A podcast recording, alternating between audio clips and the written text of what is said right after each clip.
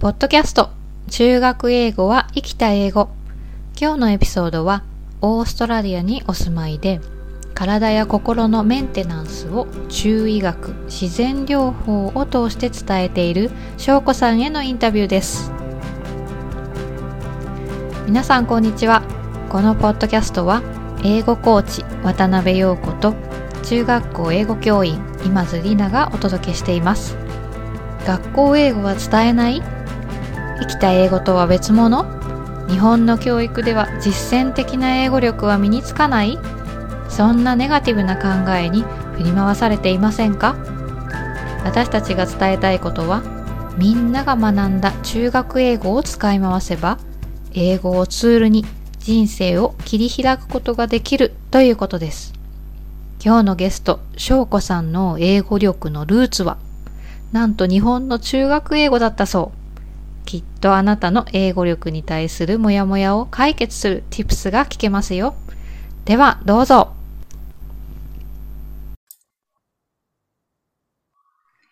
はい。では、翔子さん、今日はどうもありがとうございます。ゲスト第一号です。おはようございます。よろしくお願いします。ますまさか第一号とは光栄です。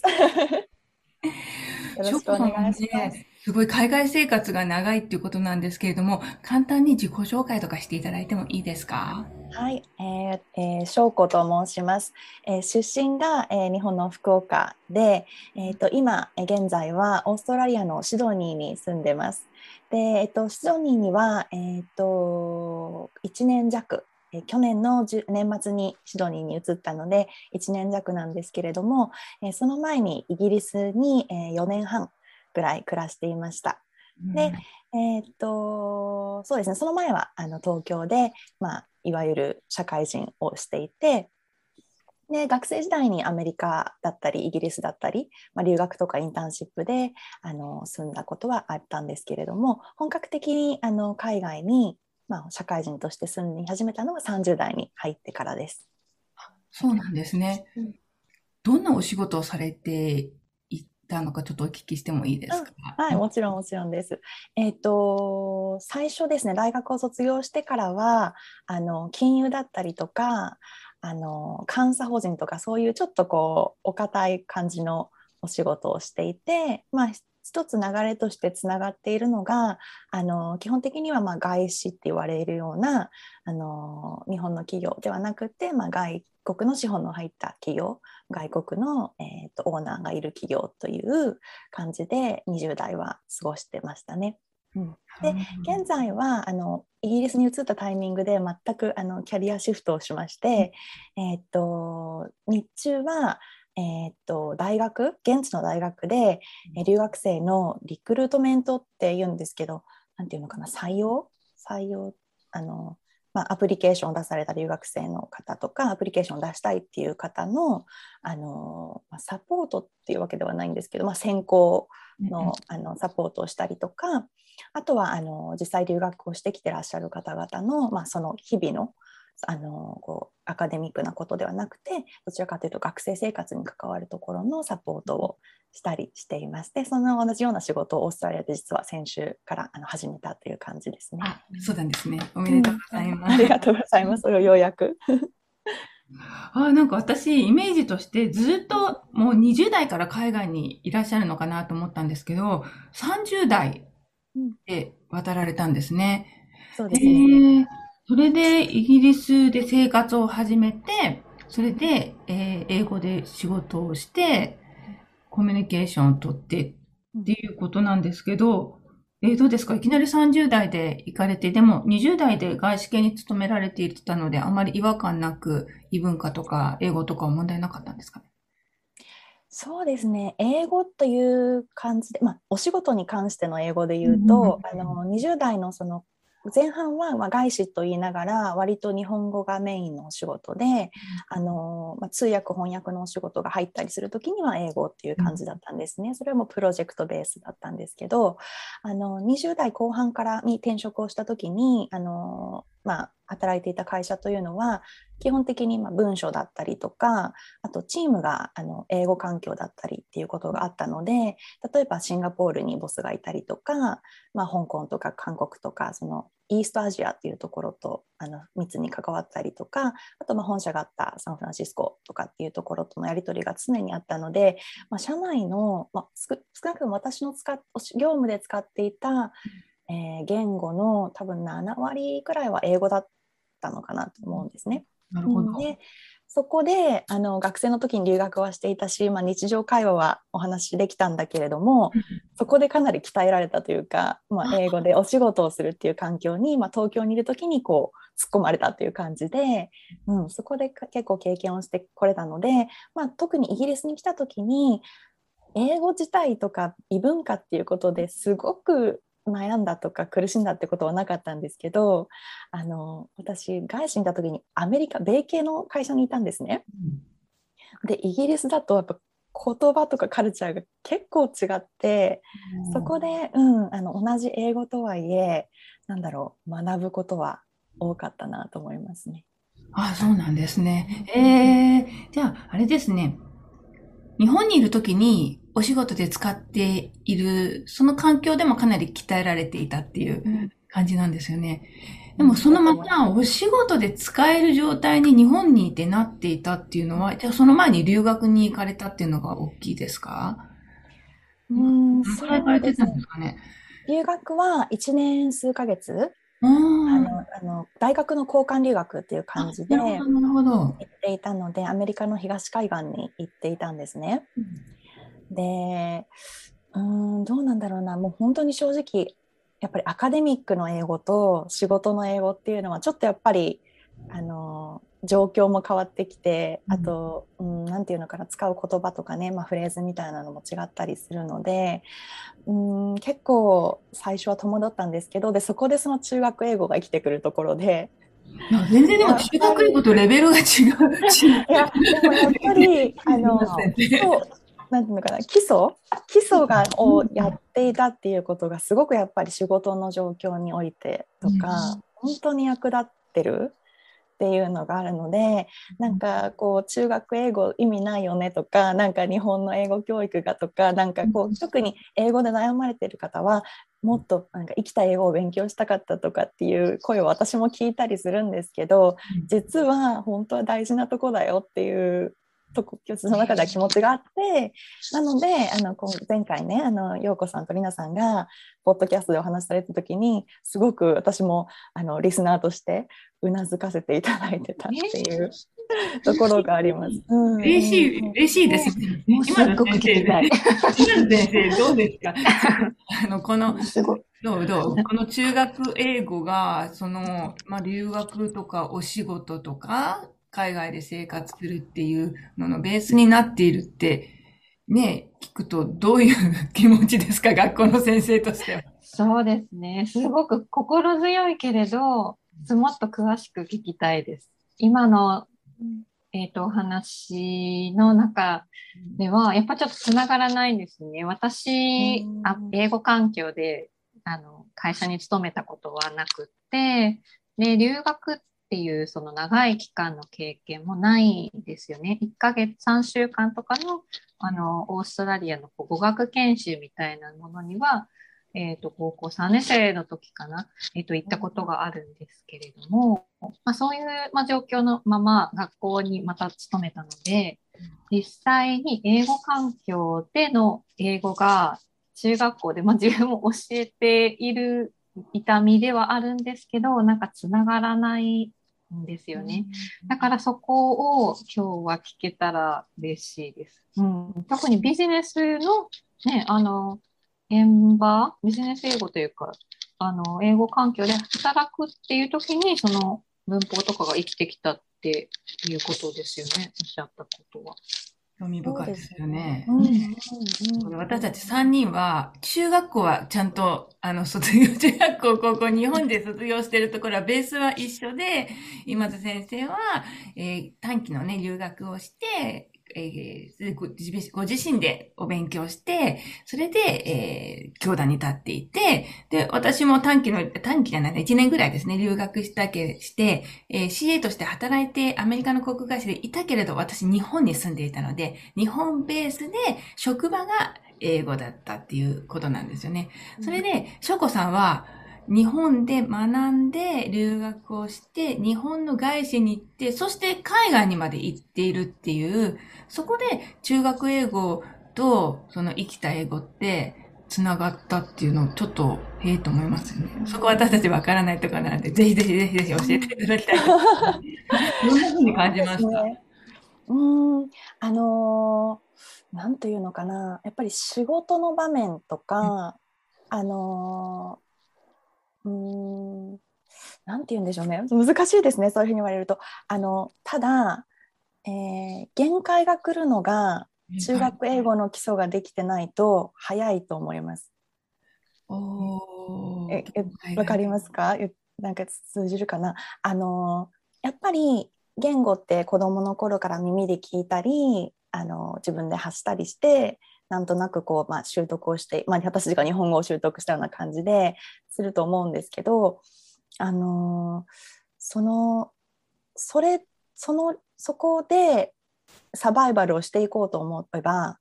あの海外でも全然やっていけると思うんですねだから見聞きした情報で生きていくってことは多分できると思うんですね。うん、なるほど。ただ海外に10年住んでも20年住んでもそのレベルから次のレベルに行きたいって思ってる方って結構たくさんいらっしゃるなと思っていて、うん。そのそれをお仕事で使うとかそのなんだろうもう少しこうあの英語で情報を得たいとかってなった時にやっぱりその、まあ、日本の教英語の教今の教育がどうなってるか私もちょっとねあの学生としていたのはもう何10年前なのでわからないんですけど、まあ、日本って割と読み書きっていうところにすごく重視してるのかなと思って私の時はそうだったんですね。でもその基礎があることによってあのボキャブラリーは分からないかもしれないけど文章の流れが分かったりとかなんかこう自分から発する時にあのなんていうのかな基本的な文法ができてるあの英語はいくらできても基本的な文法ができている第二言第二英語話者の人ってそんなに多くないと思うんですね。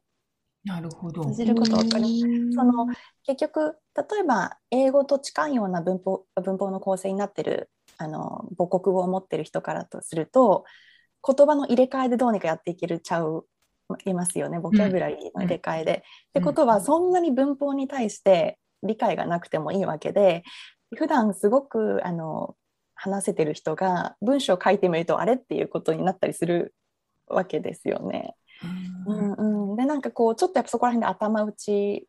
がこうされちゃうっていうところがあってやっぱり私のいた環境のビジネスとかだったら文章を書くことそこで例えば agreement を得ることとか、あの共通認識を持つことっていうことが大事だしたっていう環境があったのであの全てもこう話すことだけで完結する環境であればもちろん少しは違うのかもしれないんですけどその文章が書ける読めるっていうことは本当にやっぱり語学の習得の中で私としてはすごく大事なんだなってことに気づいてやっぱり中学英語ちょっと正直その本当に、まあ、その時は This is a pen だったか分かんないけれども私が習っていたその中学英語の先生結構スパルタでうんあの同じ文章をとにかく書き写すとかとにかく口で読むとかっていうドリルの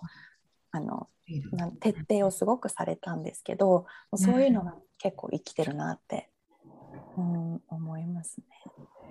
ああ、そのドリルね。ドリル、つまんないって中学時代は思っちゃうところですけどね、どうですか？そうそうそう。面白い。すごく。うん。なるほど。う。ん。なるほどです。うん。ちょっと難しいですね。言葉についてあんまりこう深く考察したことがなかったけど、うん、でもすごく生きてると思います。私にとっては本当に生きてますね。確かに、た確かにだって、これ、確かに。あの、仕事って、そうですね、メールとかも書かなきゃいけないし、やっぱ読むものたくさんあるし、その共通認識っていうのは確かに本当そうですよね。ちゃんと正確にもう理解するっていうことを考えたときに、文法って大事ですよね。それはすごく感じます。うん。それがまた音声言語にも会話とか聞くこととか、そういうことにも影響するしますか、うん、あると思います。うん。あの、文法っていうか、その英語の構成が分かっていることで、あの、ゲッシングワークができる。例えば、その、なんていうのかな。えっ、ー、と、なん、えっ、ー、と、例えばその単語が1個抜けたりするじゃないですか。わからない。知らない単語があったりとかした時に文章の流れが分かってればそこを埋めることができるっていうのかな。文法が分かればそこも品詞とかもちょっとゲスにできるっていうそうそうそうそうです、そうだしやっぱりその細かいところが結構必要になってくるところって日常生活であってちょっと具体的な例がうまく出せないんですけどその。なんだろう、まあ、本当に、まあ、すごく初歩的な話をしたらミーティングの時間を抑える時とかミーティングのオプションがこう何時間かある時にその文章文法が結構分かってないとどこがアベイラブルでどこがアベイラブルじゃないのかみたいなことが分かんない構成とかもやっぱりあったりするんですよね。だからそういうトラブルも防げるしあのうんまあ、文法だけに関してではないかもしれないけどももう本当その中学英語って言われる基礎は私はそんなに外れてないんじゃないかなと思うんですね。その生きた英語を話すとか生きた英語を使うことに使うために。うん、嬉しいですね。日本人として。そうですね。確かに確かに、なんか私もアメリカの会社で働いていたんですけど、うん、その時に別になんて言うんですか、帰国しようとかそういうわけでもないからね、あの、なかなか本場の英語っていうものに出会うことはなかったんですけど、でも本場の英語ってなんだって思った時に、やっぱり中学校に習った不定詞とか、一途構文とか、あの、そういう関係代名詞とか、時々分子構文みたいなものも、その、書類に出てきますよね。そういう知識を読み解いて正確に、あ、だから今会社はこういう状況なんだねとか、で社則とか、そういうものもそんな風に読んだ時に、あ、文法ってやっとくと本当にね、せあ正確にそう、読むために結構必要で、で、なんか書くときも、その文法の知識を総動員して作って、あとはちょっとググっていろんなところからこうパクってくるのも、その中学英語があったから履歴書とかだってそういうものも書けるっていうのも私もあったので、中学英語の文法すごく、うん、大事で、うまくできてますよね。あの、ちゃんとね、中学校からステップステップ。えー、どうですか今津先生？子供たち文法の大切さってなかなか伝えにくいですか？そうですね。でもまさに、えっ、ー、と、昔の方がやっぱりドリル式、はい、あの訓練的なものが多かったなと思って、私が中学生だった時は、こう予習ノートと復習ノートがあって、うんうん、で復習ノートには単語は、ね、10回で本文が2回とか、基本文何回みたいな感じの、えっと、宿題がで 出たような感じですね。で、でもね、今はどちらかというと、なんだろう、ちょっともしかしたら、そのドリルっていうものから外れちゃってるかもしれないですね。で教科書の構成も、うんおそらく昔よりはなんか会話文の方がもしかしたら多いかもしれないです。まあ、ボリューム自体が、えっ、ー、と、今年から中学校の教科書がまた改訂になったので、ボリューム自体はまた増えてるかもしれないんですけど、あの、中学校の1年生の教科書とかを見ると、もう後半、なんだろう、6割か7割ぐらいは、あの、会話の、まあ、文章を読むような形で、で、えっ、と、後半の最後ぐらいになってから、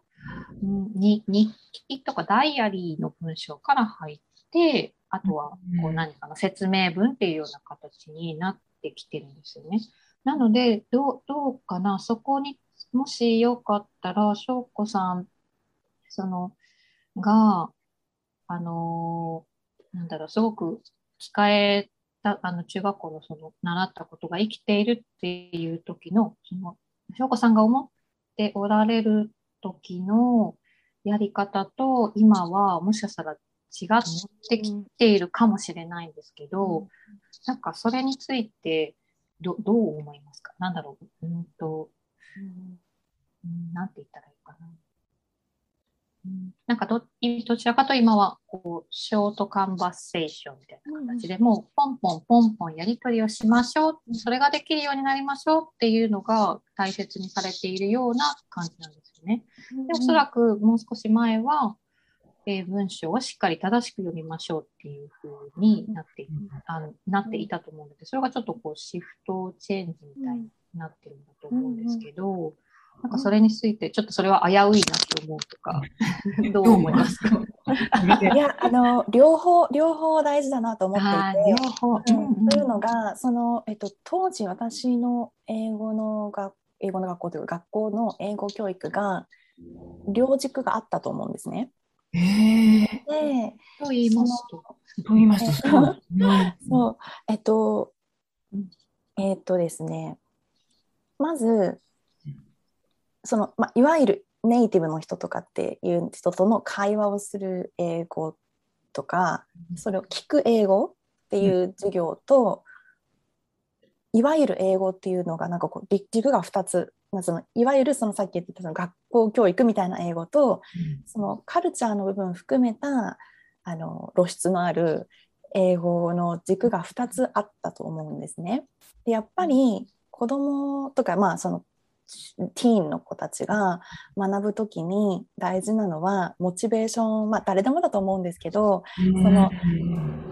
言語環境でそういうところでなどういうふうにその言葉が使われているかっていうことがイメージできるってことは本当に大事でで私はその正直ま小さい頃から語学ってすごくやっぱり興味があったんですね。だからその映画を見るとかそのまあ覚えてるのは何歳ぐらいだったのかな？8歳とか？そのぐらいの時にあの両親がこうディズニーのサントラの CD セットみたいなのをくれてそこにあの全部歌詞が載ってたんですよね。でそれを書き写すみたいなことをしたりとか私はしていてなんかそのとにかく興味があったっていう前提があったから私は多分そのドリルのところもやれたと思うんですね。まあ、本当に最終的にその何ページも同じ文章を書きなさいとか言われるともう最後は意識朦朧としてるしもうやりたくないと思ってるんだけどでもなんとなくやっぱりそうそうできたっていうことがあったんですよ。だけどそれだけやりなさいって言われるとやっぱり何のためにやってるのかっていうのがわからないのでそのショートカンバセーションとかなんかこうもう少しこう自分の自己紹介とかなんかそのダイアリーとか自分が思ってることを発するっていう場面でそれに対してフィードバックがあるとかそこであ通じたっていう経験っていうのは本当にすごく、あの小さな成功体験本当に大事だなと思っていてでやっぱり私がそういうこうなんだろうちょっと分かるとかちょっと通じるっていう経験を積めていたから多分その興味っていうものがもともとあったにしてもそれをこう失わずにやってこれたっていうのはあると思うので今どういうその中学生の子たちにそういうエクスポージャーっていうかそういうこう何て言うのかなあのそういう露出そういう意味での露出があるのかっていうのは私はちょっとわからないんだけどそういうのがあればあの、うん、いいんじゃないかなと思いました。うんうんありがとうございます。そのね、本当その通りですよね。どうよ、今津先生。どうよ。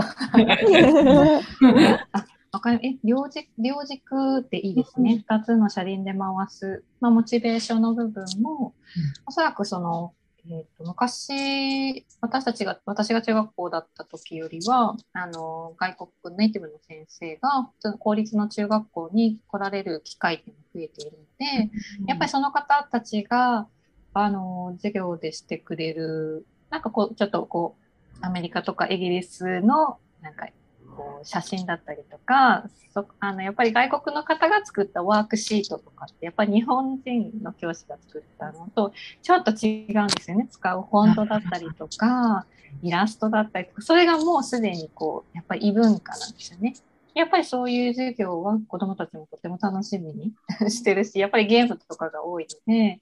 でもなんか、あの、やっぱりそれと同時に、まあ私たちがが、まあ、日本人の教員として日本人の生徒に、まあ、教えるこう文法だったりとか英語の構成っていうのをやっぱりこう一緒に回していくべきなんだなって感じました。どうしてもこう日本人で教員をやってると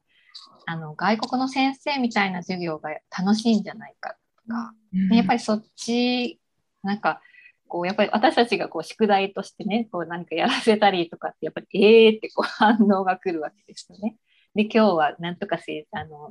何あのえっ、とジョン先生じゃないのとか 言わ言われるわけですよね。こう子供たちはやっぱり楽しい方が好きだから。でも今の翔子さんの話を聞いてあ2つのやっぱり車輪があっていいんだなって思いましたしあのそのディズニーの話だったりとかやっぱりお家の、ね、環境によってそういうものに触れられること、まあ、そうじゃない子もあるし、えっと、ドリルの方もやっぱり頑張れる子となかなか頑張れないっていう子がいると思うんですけどなんかこう2つあるっていうのを私たち2つどっちの車輪もいいんだそれいいんだっていうお話を今聞けたのでこう自信を 持てましたね。うんありがとうございます。ねえ、なんか、やっぱり今日本の教育って、その会話とか、ねやっぱり、その、か、か音声言語として運用できるっていうね、そういう方に偏っているけれども、そうか、そういうドリルみたいな学びが、もうがっつり文法の方が身についた。書くことで身につきましたか？うん、どうだろう。えっ、ー、と書くこと読むことですね多分ね、うんうんうん、読むことは大きかったと思います。読むってどういうどういうえっ、ー、と読む。中学生の時何を読んで多分教科書とかだと思うんですけど、うん、そんなに自分であの英語の本を買ってきてとかっていうそんなことはしてなかったから、あとは聞く読むと聞く。うん書くことやっぱり書くためにはあいえ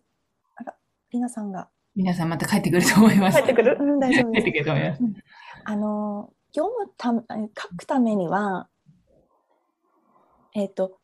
私そう子供がいないのでわからないんですけどある程度のこうシャワーみたいなインプットがないと子供って全く言語がないく間にす、まあ、生きていたら自分から言葉を発するとかってことないですよね、きっとね、うん、自分で言葉を開発するわけじゃないから、だからそういう意味ではもう読む聞く、この2つがやっぱりある程度蓄積して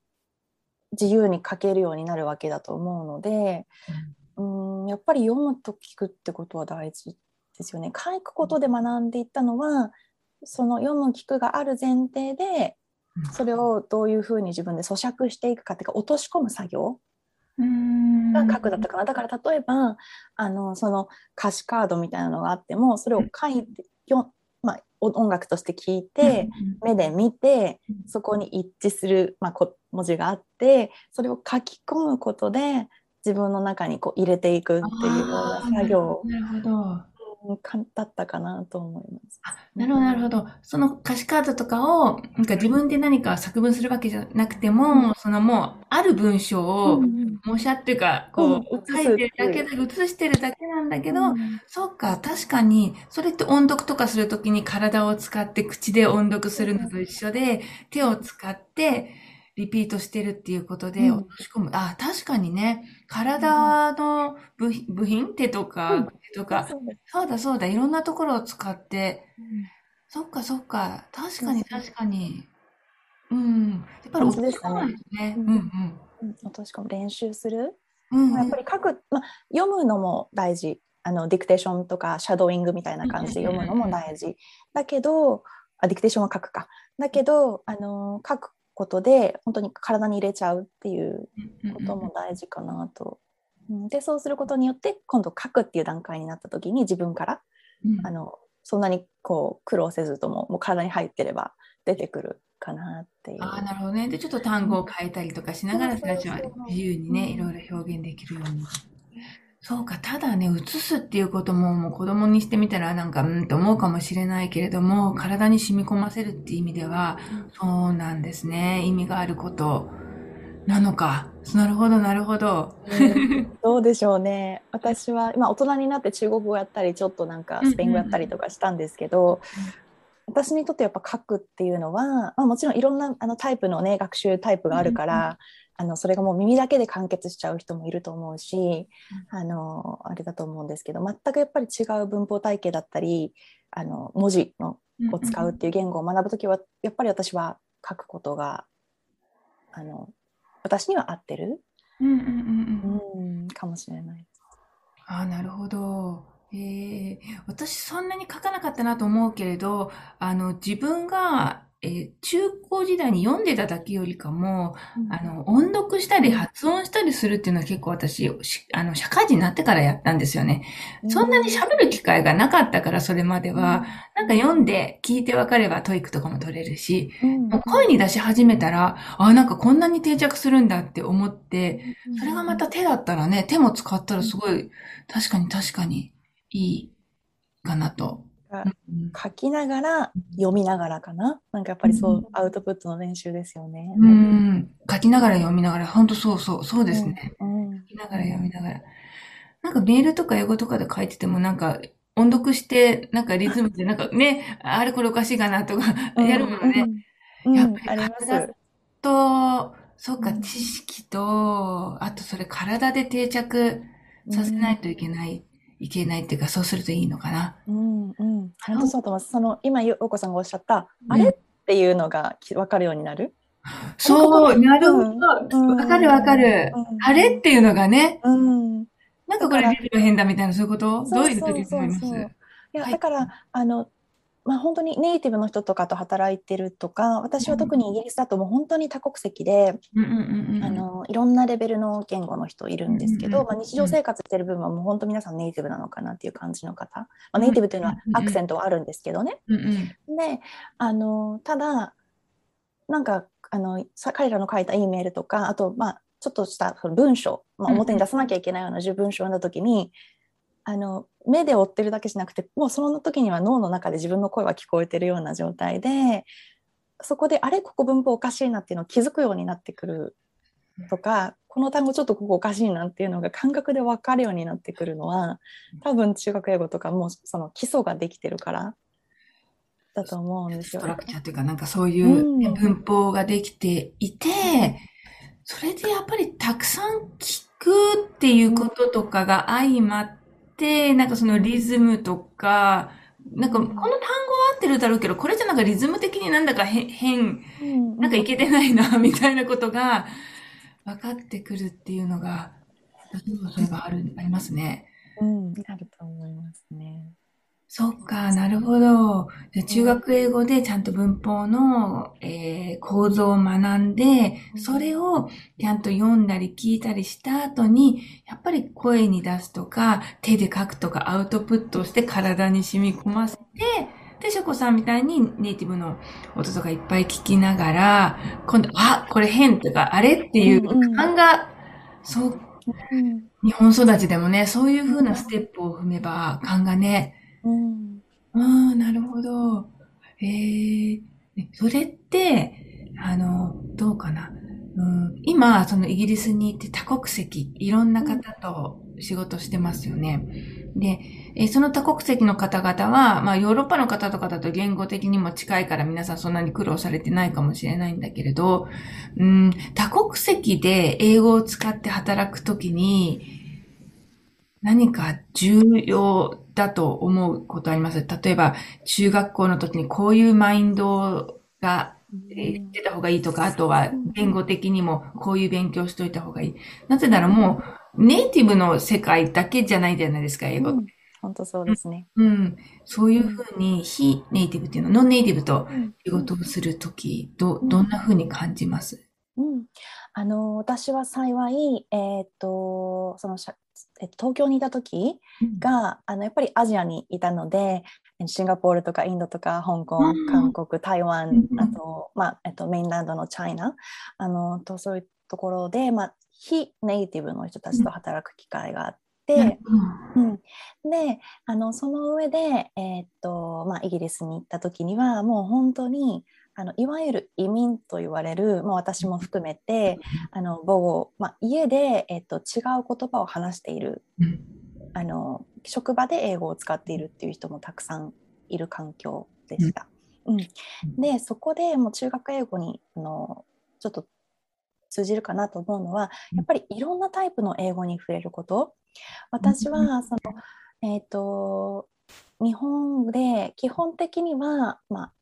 米語北米の英語を学んでイギリスに行ったんですけどそこからも英語は学び直すような感じでした。その何が文法はそんなに変わらないんですけど言い回しとかは全然違うしやっぱりその人に対する気遣いとかのその表現の仕方がやっぱり言葉に出てくる。やっぱりそこが違うんですね。よく日本語を勉日本語を母国語としていて英語だったらもっとストレートとかっていうこと言う方いらっしゃるんですけどもうそんなことは一切なくって、本当にぐるぐる回るような英語をお話しする場合しなければならない場合もあるしそれはもう本当立場とか状況によって。であとはやっぱりイギリスで感心したのはあの誰もが、えーと、違うアクセントを持っていることに対する許容の範囲が正直ちょっとアメリカよりもあの広いなと思って。あ、そうなんですね。うんうん。やっぱりあの、まあ、私のいた環境がアメリカの東海岸で、まあ90、近く白人文化っていうところにいたので、またそれもあったと思うんですけどあとはその当時私の英語のレベルがねあの本当に日常会話ができるくらいだったので意思疎通ができない場面とかもねあったと思うんですけどあのなんていうのかな。英語まあそれがいろんなアクセントかもしれないしその文化的背景によってその人がこういう言葉の使い方をするっていうことに対してのちょっとこう理解みたいなのを、まあ、広げておくこと。だからやっぱりあの中学英語が今日本だったらもしかしたら北米の英語がスタンダードになってるのかもしれないんだけれどもシンガポールの英語聞いてみる香港の英語聞いてみるインドの英語聞いてみるあの北米でもあの南部の英語を聞いてみる、カナダの映画英語を聞いてみる西東の英語を聞いてみるイギリスだってあのイギリスって言いますけどもそれこそあのイギリスはあの驚いたのがイギリス人だってもう本当にいろんな英語を話すんですね。それが、まあ、いわゆるいわゆるちょっと言い方あれだけど階級的なこと背景があったりとか、もう地域によって北部の人はもうすごい北部英語を話すし南部の人はまた全然違うしウェールズとかスコットランドに行くとまた全然違う英語発音の面もそうだけれどももう本当に別の言葉なのかなっていうぐらいのあの言葉を発しながらそれが同じミーティングルームにいるってことが当たり前。だからやっぱりそのすごくノンネイティブとしては難しかったです正直そのイギリスの英語ってやっぱり。いろんな本当にあの音があるから。だけどあのそれが全部融合してみんな何か通じてるっていうことにすごく私は喜びを感じたし私も別に完璧に日本あの北米の英語イギリスの英語を喋れるわけじゃないけれどもそれはそれで全然いいわけだしだけどそれってやっぱり小さい時に北米英語ですよ、これが英語のスタンダードですよ。正解ですよ、みたいなね。そう。このなんかもしかしたら数パーセントの英語だけを聞いてそれがスタンダードだと思ってしまうと世界は全然違うので、うん、そこら辺のやっぱりこうダイバーシティっていうのを小さい頃に触れさせてあげるっていうのは、うん、あのすごく世界が広がるんじゃないかなと思っていて。ああ、いい話ですね。いいですね。本当にそう思いますね。何かやっぱりこれが正解っていうふうに北米英語を思ってしまうと、そうするとじゃあ自分は不正解いつまで経っても不正解。ずっと一生不正解ってなるけど、いろんな、えー、ネイティブでもいろんな英語があって、ノンネイティブでもいろんなアクセントとか、うん、みんながそれで共通認識を求めて、えー、ツールとして使ってるっていうことがあれば、自分は不正解じゃないものね。本当違いますね。うん。そうですよね。うん、あとはいろんな音があるとか、いろんな言い回しがあるっていうことが、ね、分かったら、それができないから不正解じゃなくて、それが面白いねっていう風なね、発想になるっていうことがあれば、一生届かない、あの、不正解に自分を責めて英語できないっていうような、もうそんな時代じゃないっていうことが、体でね、あの、小さい頃からわかるっていうのはいい、いいかもしれないですね。私たちの時代にはなかった。うん、ね、今オンラインでねこんだけいろいろなその言葉に触れることができるから、うん、やっぱりねあのそういうのあるといいですよね。なるほど。うん、どうですか今津先生？帰ってきました。なんか2回 画面がかな？えっ、と、入れなくなったりしました。いいところで、いいところで帰ってきた。すいません。だからどうなっちゃったかなわかんないけど。あるあるですね。えっ、と、そうですね。ちょっと、あの、数分前からだったので、えっ、と、どうかなと思うんですけど、なんだろう、いろんな国の、あの、英語があるっていうのは、あの、なんだろう、私、やっぱり子供たちに伝えていかなくちゃいけないし、私たち、こう、あの、英語を教える側も、なんか、それをちゃんとな、あの、分かっていないといけないなって思うんですよね。で、えっと、すごくやっぱり面白いなと思ったのは、先ほど翔子さんがおっしゃったみたいに、一つのミーティングの、ミーティングルームの中に、いろんな、あの、その鉛があったりとか、あの、そういう言語を持つ方々がいるんだけれども、一つの共通認識というか、まあ、一つのね、トピックをね、うん、あの、のために、あの、こう、集まっ、で、まあ、話し合ったりとかするかと思うんですけど、やっぱりそれが大切こうですよね。で、どうしてもやっぱりこうテストがあったりとか、なんだろう、教科書で、えーと、CD だったりとか、今は QR コードがあって、あのもう、スマホからでも、あの、教科書のあの本文の英語とかが聞けるようになってるんですよ。うん、今回の教科書からそういうのがあのこうついてで、まあなんで、やっぱりそうなん、それはすごくいいんですけど、やっぱりそこから流れてくる英語っていうのはもうすごく綺麗な、もう私たちが今まで聞いてきて、これが英語っていう形の英語なんですよね。でも、なんだろう、例えばセサミストリートの、あの、ね、YouTube とかでもたくさん見れると思うんですけど、したら、あの、青色のモンスターが、ちょっとなんかこう、愛、愛かな？愛っていうところこう、me, me, me like, me like なんとかみたいな。ちょっとこう、あの、生っていうところが、あの、まあ、言ってしまえば間違ってる、文法的には間違ってる英語をこう話して、でもその世界の中にいるんですよね。ですごくこう、やっぱりそれは面白い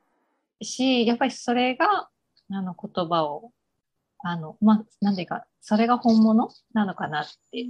で、なんかやっぱそういうのと、教科書とのやっぱり違いに、あの、まあ、例えば気づいたり、先生自身が気づいたりとかしたときに、あ、なんかこう、間違ってるとか、あれ今まで習ったのと違うってね、思っちゃうと、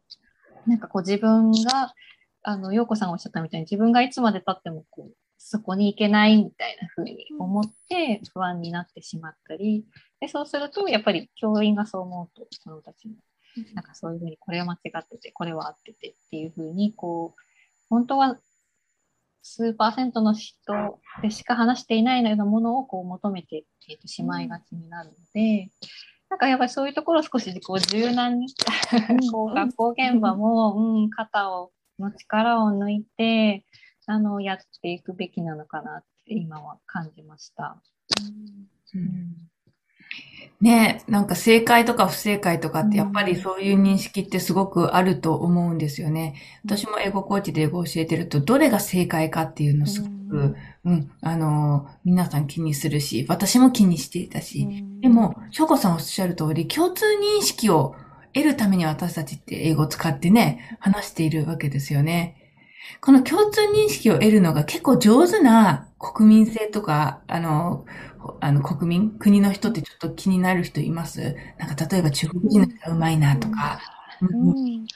あの共通認識を今面白いなと思って共通認識を得るのが上手な人は共通認識を得られないことを分かってる人って思っていて。深 い。面白い。あの特にですねイギリスでやっぱり私はあのいわゆるあのインターナショナルオフィスっていうところで働いていて、まあ、それは何かというと、うん、えっと、基本的にはまあ世界中からイギリスに留学に来る方々の、うん、えっとまあ、実際にあの大学巡りをされる段階から実際に大学について卒業するまでっていうそのなんてライフサイクルをサポートするようなところだったんです。でそうするとあの留学生の世代っていうのは、まあ、今だから17歳18歳とかなので、まああのえっと、学部生だったら。なので、まあ、ある程度テクノロジーにも慣れているし、そのえっと、彼らが見ているコンテンツってそんなにどこの国にいても違わないんですよね。特に英語を使っていれば、まあ、みんな結構昔みたいに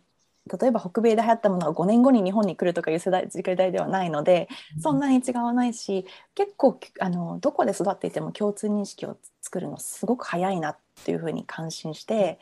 あの全く今までは人生が交差してなかった人たちがパッと同じ留学生のその何年何年度2021年度のここの大学に留学生として入ったっていうことでもうそこでシナジーが起きるというか結構あのそんなに垣根がない。私たちの世代が思ってるほど垣根がないなと思ったんですね。でところがそれすごく素晴らしいなと私はテクノロジーとかやっぱり思思ったんですね。でところがその私たちがあの話をしなきゃいけない、まあ、大学のスタッフとして話をしなきゃいけないのは留学生だけではなくて留学生のあのご両親とかねさらにはそのあの資金をあの提供しているおじいちゃんもおばあちゃんとかそういう世代とかになってくるとやっぱり私たちよりもさらに上だったりとかでこうもう文化色とかそのそこの背景その教育に対する思いのレベルの違いとか、そのなぜその子供をそこに送るのかとかもやっぱりもう全然違うんですよね。本当にもう一家を挙げてその留学生を送っているようなお家もあればもう代々ずっと子供はイギリスの学校に行ってるっていうような、まあ、恵まれた環境にいる人もいれば、もうそういう方たちがいる中で子どもたちはそんなに差がない。うん、だけどやっぱり親の世代とかその背景にある文化彼らが背負ってきてる国の文化とか、まあ、政治的なことだったりっていうのはやっぱりかなり違いがあって、うん、でそれを受け入れる立場として私はその自分のボスだったり周りのあの同僚を見てて素晴らしいなと思ったのがもう共通認識を持ってくれっていうことの方が無理だと。難しいからだから私たちを配慮しなきゃいけないっていう。その気遣い、うんうんうん、そこがすごくいろんなことコミュニケーションの端々に現れていてこれが理解できてるかこのこれを渡した時にこの同じ文章であってもこれは文化的にどういうふうに受け入れら受け入れられてしまうのかみたいなこととかを配慮した上でやっぱりお仕事が成り立っていた。私は見ていてやっぱり共通認識はあのを目指していくんだけれどもそこに行くにはその人たちにいろんなハードルがあるということをやっぱり想像力を働かせるっていうことですかね。やっぱり全部の文化背景とかを知ることはやっぱりできない。で自分にカルチャーに対するバイアスとか、まあ、偏見的なものが無意識のうちにあるかもしれない。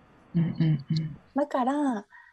あの分かり合おうとするためにもうとことん話しましょうというかとことん理解できてるかどうかの認識をあの取りましょうと。だけど分かってるよねイエスだよねって言ってももしかしたらこの人の理解とこの人の理解には全く差があるかもしれないそれは言語の問題かもしれないけど文あの文化的なことかもしれないしその個人の今までの経験のことかもしれないのでその目的意識を明らかにすることと一緒にあのみんながそこにたどり着けるようなサポートをするっていうのがすごくこう仕事の中に溢れていてあこれってなかなか今まで見てこなかったなってどっちかというと今まではもうこれここに来たいんだから分かるでしょ？ここに来なさい。追いついておいでっていう環境でお仕事をしてきたんですけど、うん、この大学においてはすごくそういうサポート体制が整ってるなっていうふうに思いました、ね。素晴らしいですね。やっぱり教育現場だったり、そのイギリスのだったりだとか、あと、まあ似た会社がアメリカの会社でその金融って利益ついてるみたいな数字の世界だったり、うん、まあそういうところも違いってちょっとありそうですか？そうですね。あとやっぱりあの大学でですね、面白いのは、あのえっと、ワイ、えっと、ん ?Widening Participation って言って、あの特に日本は今日本の大学と教育どうなのかわからないんですけど海外ってまあ、イギリスとかアメリカとかオーストラリアもそうなんですけどあの学費がすごくやっぱり高いんですね。そうするとあの家庭の経済力によって大学に行けるいけないっていうののもう差が明らかに出てしまってでそうなると子どもの世代で初めて大学に行く人たちがやっぱり少ないんですよね。そのみんな代々大学に行ってるこの子供は、うん、行くけど初めて特に例えばあの私の住んでたイギリスのあのブリストルっていう場所なんですけどあのえっ、ー、となんていうんだっけ難民？受け入れてるですね結構多く。そうすると難民の1世代目とかっていうのはやっぱりすごく大学に行くってハードル高いん。ですよね。まあ、まずは文化違うところから来て文化の違う両親で育てられて家で使う言語は別の言語でで初めてでも大学に行くとかってなる時に、あのできるだけ、まあ、大学の環境っていうのを、あの公平に大学教育を公平にチャンスを与えるためにそういう環境で育った子どもにはあの少し配慮をして入学規定とかをあのちょっとこう調整するっていうような、あのシステムがあったりするんですね。うん、だからそういうふうにするとやっぱりこう働いている環境によってはそのやっぱり何を、えー、バリューとして成り立っている組織なのかその先ほどおっしゃっていた、まあ、金融もいろいろな思いがあってあの金融もやってはいるし全然それが利益追求だけだとは私も思わないんですけどただそのやっぱりどこに主軸を置いているか、何のために存在する組織なのかっていうところあのによってはその文化に対する受け入れ体制とか、まあ、格差に対する理解度っていうのは全然違ってくるので、うん、私はもともと金融にいたので、うん、そういう場面はあったらしいなと思うしもうそれこそ陽子さんがいらっしゃったサービスを提供する航空業界なんかもね、うん、あのお客様によってこう何かこう差をつけるところがないと思うし、うん、なんかそういう自分をどこに置くかによっては見えてくる世界が全然違うなっていうああ、なるほど。確かに本当にそうですね。そういったね、あの、どこに、どういう、えー、なんていうのかな、場所にいるのか、何を目指しているのかっていうことによって、その本当に共通認識っていうもののね、共通認識がまた変わってくるしね。なるほど。でも共通認識がないっていう前提で、それで共通認識を作るっていうことが、やっぱり、またそれはね、リスペクト、ね、イーチアダーって感じですね。うん、ね、本当に。うんなんか本当に、そうですね。なんか私の、あの、職場でよくね、あの、フライト始めるときに、あの、フライトアテンダントで、respect each other, work, work as a team っていつも言って、叫んで、仕事を叫んでするんですけど、みんな違うんだけど、でも今回チームでいるわけだから、みんなリスペクトして work as a team しようねっていう話なんですよね。なんかそういうふうな、やっぱり意識で、一つのことをやるっていうようなツールとしてね、ぱりこれから子供たちは英語を学んだり使ったりね、して、で、大人もね、そういう意識で、やっぱり英語っていうものを認識して、その正解不正解とかね、そういう、やっぱりネイティブ様が素晴らしい 英語みたいな。ね、アメリカ英語が素晴らしいとか、そういうことじゃない、やっぱり私たちもマインドを変えてね、いかないといけないなと思いましたが、どうですか、今津先生。すごくいいと思います。うん、やっぱりそういう配慮、そうですね、その共通認識がないことを分かって、うん、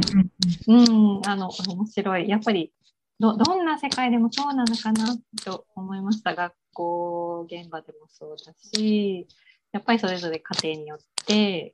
えっ、ー、と、まあ、いろんな、あの、育ち方があると思うし、まあ、その中で、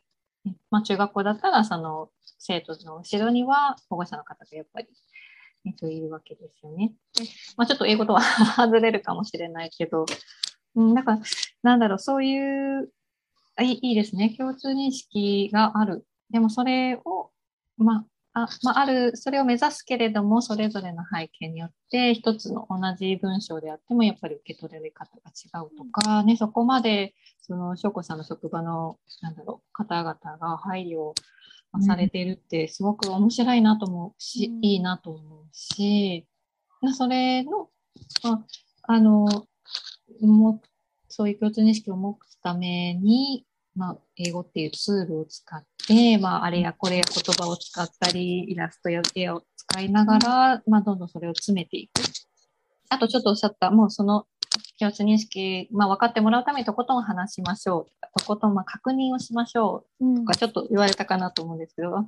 大事すごく大事だなと思って、うん。まあ、それの、うん、そのツールの一つだな、うん、そのツールの一つなんだよ外国語はっていうことは多分中学生だったらあの話せばあの分かると思うし、どうしてもこうやっぱりなんで英語ね今でもやっぱりなんで英語を勉強しなくちゃいけないの、英語は嫌いみたいな、俺は日本語しか喋らないみたいな 風にやっぱ思ってしまう子もいるけれども、まあ、こちらからどんどん伝えて、そしてそれを繰り返すことはあの大切だと思うし、まあ、繰り返すことで、なんとなくこう、彼らが大きくなった時に、なんかその共通認識を持つためにこうたくさん話したり確認をしたり、そういうするために英語っていう言葉があるんだっっていうのが、まあ、ちょっとでも染みついていたら、まあ、これから学習を多分中学生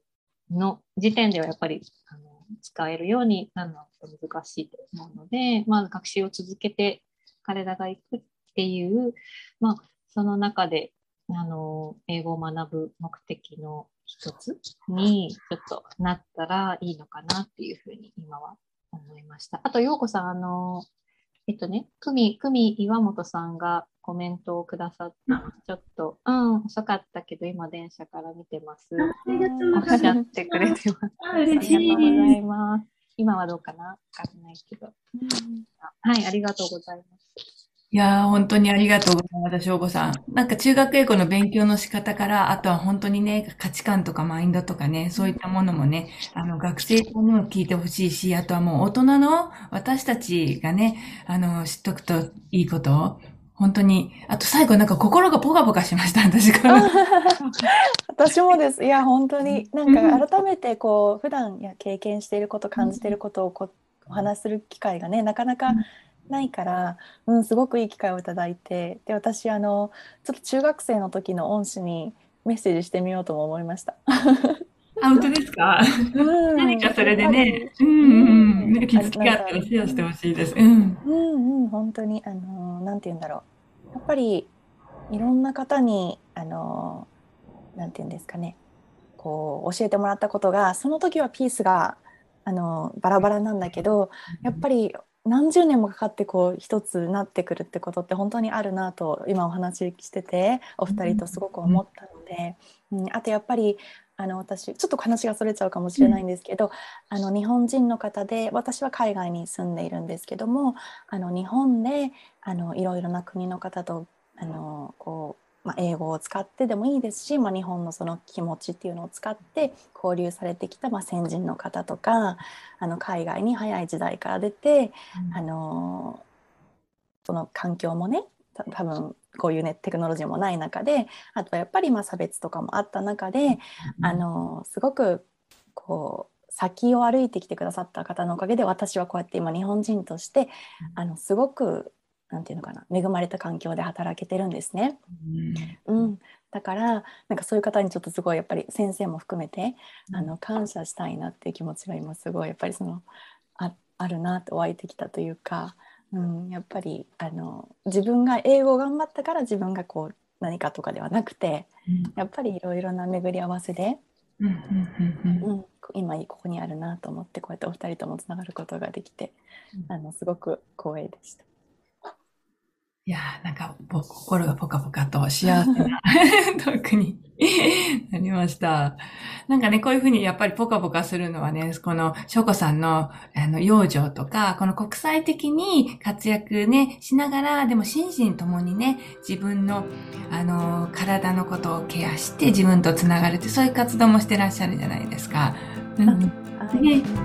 そういったこともね、また、あの、インスタのリンクとか貼らせていただくので、うん、ありがとうございます。ね、ご興味がある方ね、いたら、本当に、あの、つながっていただきたいと、ね、思います。今日は本当に温かいお話。なんか英語の、中学英語の勉強の仕方からね、本当にあの世界平平和につながるような 大切な価値観とか経験をお話しいただきました。では、ありがとうございます。長い時間どうもありがとうございました。ありがとうございました。ありがとうございました。いかがでしたか？